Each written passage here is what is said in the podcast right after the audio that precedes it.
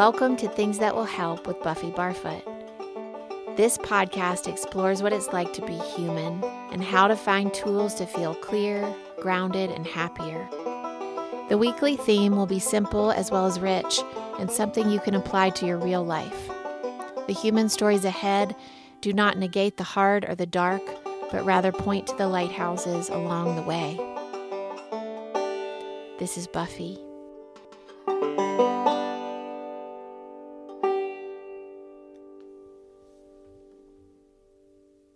It feels like you're taking the long way or the crooked way. It feels like it's taking forever to get there, doesn't it? To get to the person you've been waiting for, or to get free of the person who has harmed you, or to get that job that you deserve.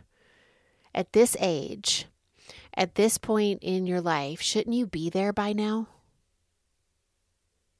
This this idea, this way of thinking about things is one of the heavy coats that I've been wearing since I can remember.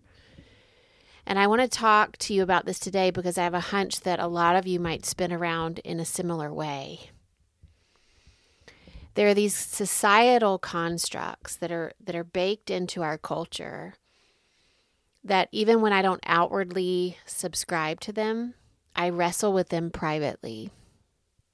And they're like these little gnawings that mess with our self worth and make us doubt our ability to be loved, to be productive, successful, and happy. They're the marks where we think the water should rise to because it has for everybody else around us, right? Where I've seen this show up in the most obvious way was when I was in search of a life partner. But interestingly enough, as it turns out, once I found and married the love of my life, these societal constructs didn't go away. Because then there was children.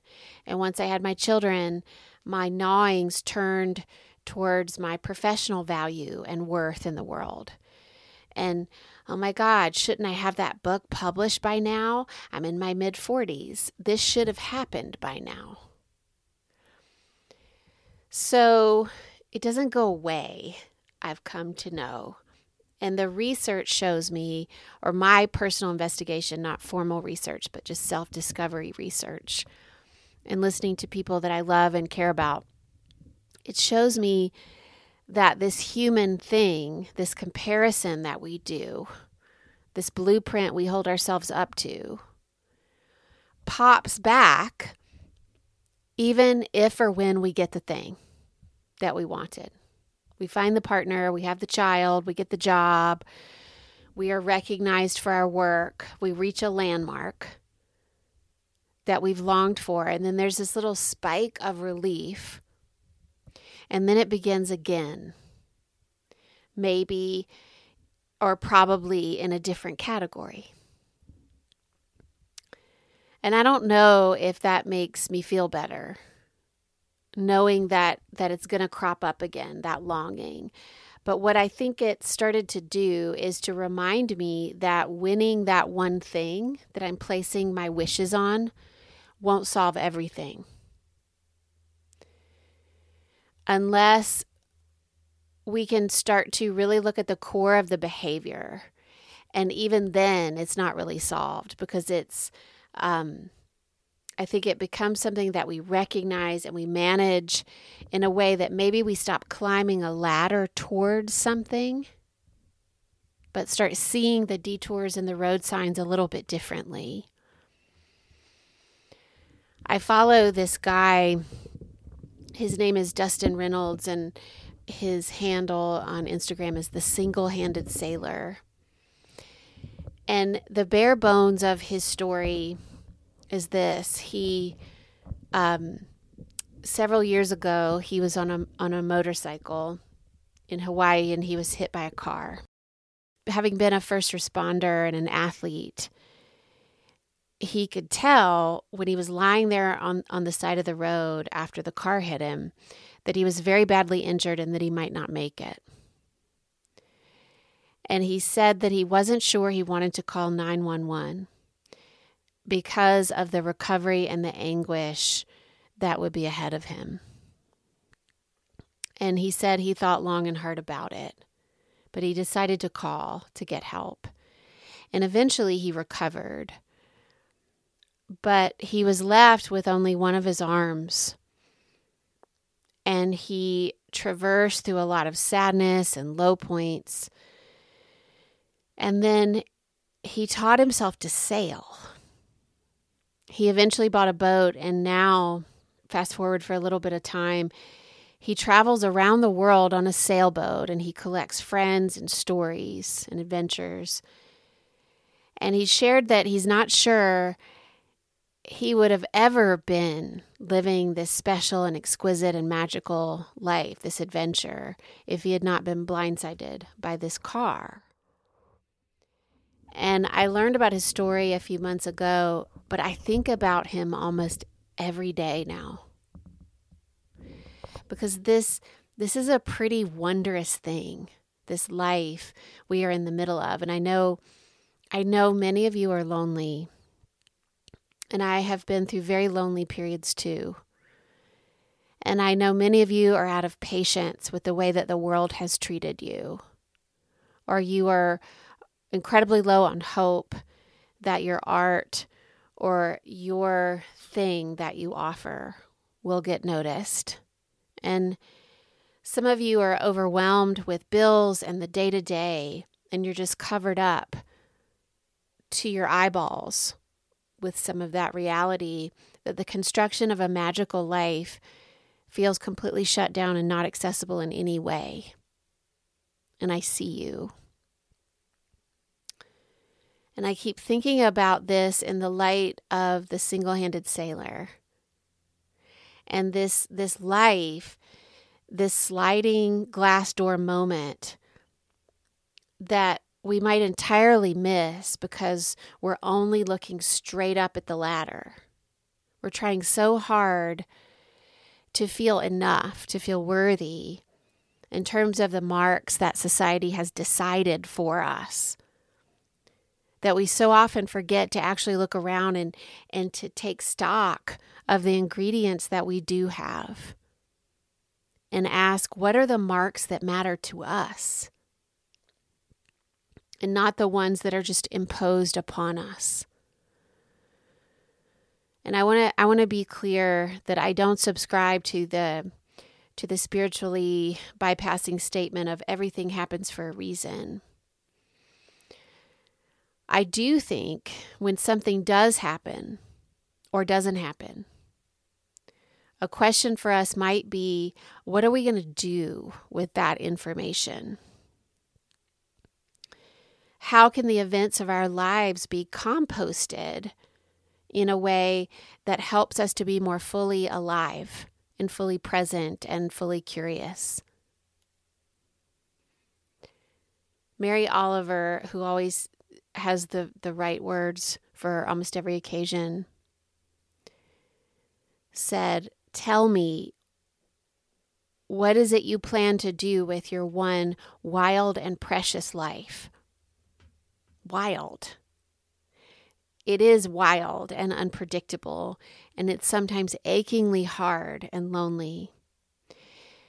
But I will say, knowing that feeling well, that loneliness has its own nectar. Because within that is, is where desire comes from, and wish and want and imagination, longing. I used to I used to watch the Brady Bunch when I was little. and I don't know if this is if this is actually true because I, I didn't I didn't look this up to verify, but I I think that I remember there was an aunt who was single and she was really eccentric and kind of exotic and and she traveled around the world and she'd send postcards to the kids and gifts from um, from all the corners of the world. And I I would watch the show and she wasn't on there every time. She was just kind of occasionally on there.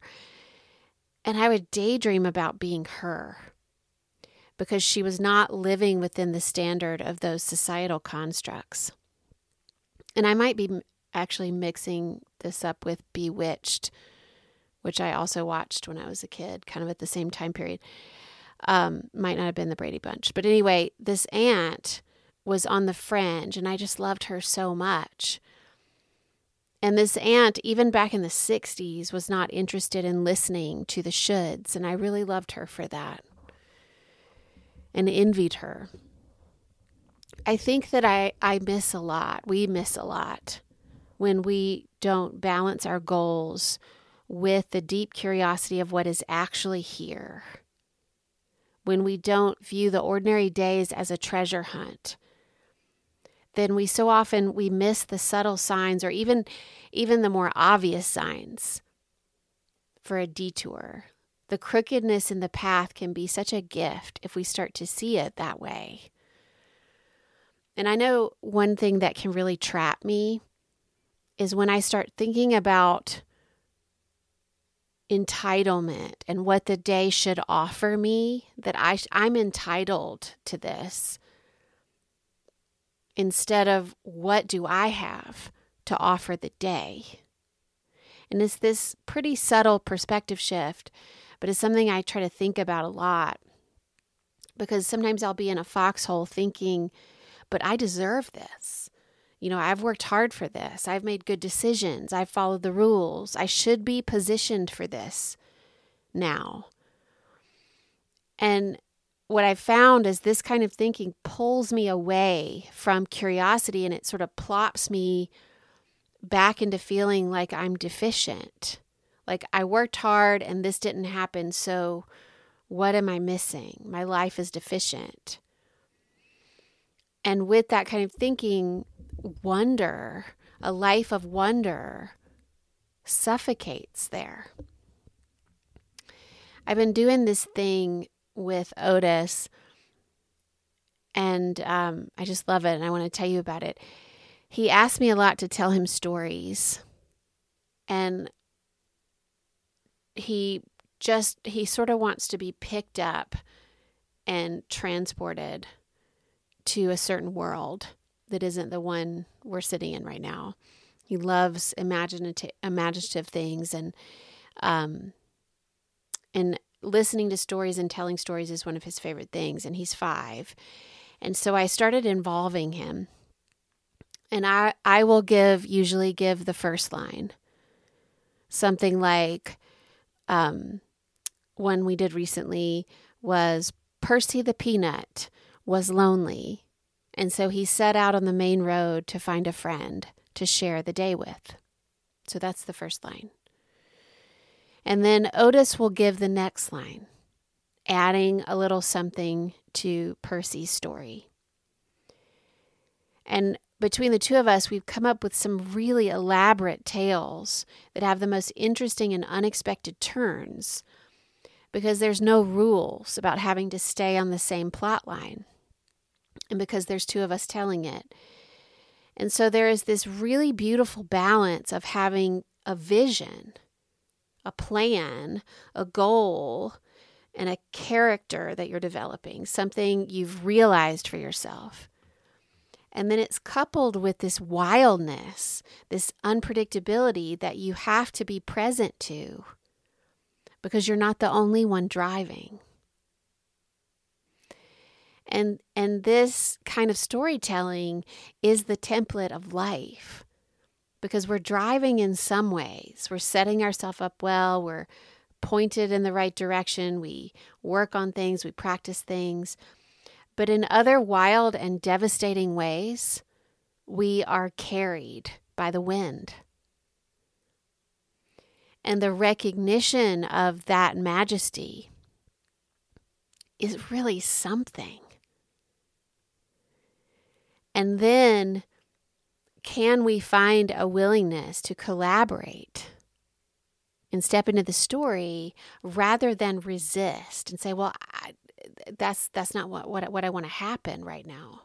I want this to happen in the plot." Can we find a willingness to collaborate rather than resist? What if your partner that you seek is not yet ready. You have not met them yet. They are recovering from an accident in a whole different country or recovering from a loss, and they're not yet ready. You haven't met them because you, you can't meet them yet. And so the time for you now is to prepare yourself for that incoming beauty. And during that incubation time, while you're waiting, to be devoted, ear to the ground, devoted to this plot that's being revealed that's underneath your actual feet. Something that I wish I had done when I was single and when I was lying in wait, looking up at that ladder, wishing things were different, is I wish I had taken myself out to supper more. I wish I had had traveled more. Been that Brady Bunch aunt sending postcards from all the corners of the world to my friends who were married with kids. I wish I had been more lavish and more comfortable in my own skin. Still still longing for what I was longing for, yes. But not paralyzed by the societal structure. I wish I had been more curious and more wild and more accepting of my freedom. And I wish that I had loved my crooked path instead of wishing that it were straight and quick. Because for me, it's never happened that way. It's never been straight or quick. And I wish I had lingered there in that crookedness and really enjoyed enjoyed that more the older I get, the more that I know our time here is short. And it's just, it feels like it's just flying by with every year that goes by. And I don't want to spend any more days wishing for things to be different, especially when I didn't even come up with those constructs of so called happiness. So, my wonder is can we unhook ourselves from those prescribed places and claim what is wild and what is okay about the way we are growing right now?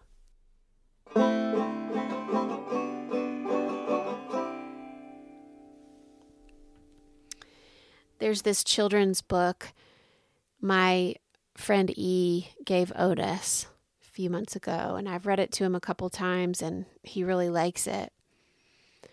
But I have gone into his room and read it many times since it's lived at our house, and I love it. And it's called The Book of Mistakes. And it starts out with this one eye, like a black dot, and then the artist in the book draws another eye, and it says making the second eye bigger was a mistake because one of them was considerably bigger. And then the next page, they drew round glasses around the eyes and said, but the glasses were not a mistake. They were a really good idea. And then the book builds from there, and there's a drawing of a girl, and one of her legs is really too long. And so instead of trashing the the drawing, the artist drew this lush tree around her leg and said, "It looks like she was always meant to climb that tree." And so the artist made made the long leg work for the piece. And then the next page there was there was this big black ink spot that happened a mistake on the side of the girl's head. And so the artist drew this really great black hat that made the girl look adventurous and like she was flying. And so this gorgeous and really simple children's book is is a book about wonder. What appears to be a mistake is what then makes this magic and wild unexpected turn that make, makes things even more alive. And thank goodness for some of those mistakes. For even the motorcycle accident that left Dustin Reynolds where he was, and then his life took a, a complete turn. For those places that leave us in a place where we might even want to die, like he did, because that feels easier than the recovery. But we cannot see yet that there's an around the world trip that is seeded from that crash because we don't know what's coming. We don't know what is being prepared for us. You don't know who is going to therapy right now to get themselves ready to be your partner or that book that you're going to write. You don't know yet who it is going to help. But the, the potency of now is upon us. We have this day. And that's the guarantee this day. I do remember so well the last phone conversation that I had with Benjamin before he died. And it was five or six days before he was going to turn 30. And I asked him what he was going to do for his birthday. And he said he didn't have any plans. And then he said, I don't I don't want to turn 30 it feels old. And he said, All my friends are doing these really grown up things, and, and I don't want to grow up. I'm not ready. And I knew without him saying so that he kind of saw 30 as this mark where he had to really get his shit together and like start acting like a grown up. And Benjamin didn't turn 30. He died just a, a few days before he would have. And we know that he didn't take his life on purpose.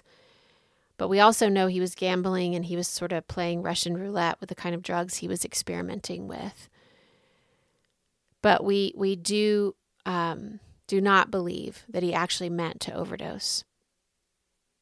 But I do think he didn't see a way through some of the societal constructs, especially in Alabama, that were laid out for him he wasn't sure about the way through and and what that would look like for a creative and somebody who was wildly different like him.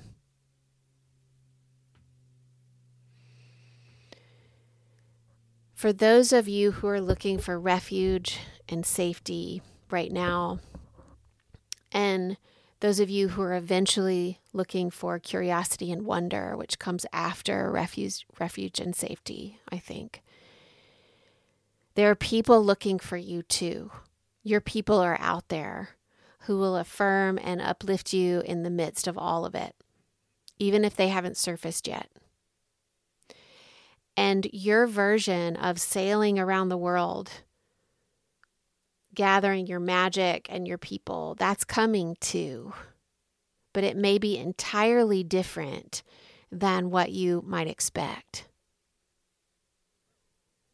So don't forget to look around as you go and notice what the next line of the story is before you decide what the whole plot line is. And let it be as crooked as it is, and try not to get swallowed up by the shoulds of society. And then your ordinary life will become art. And that, I think, is all we can ever hope for.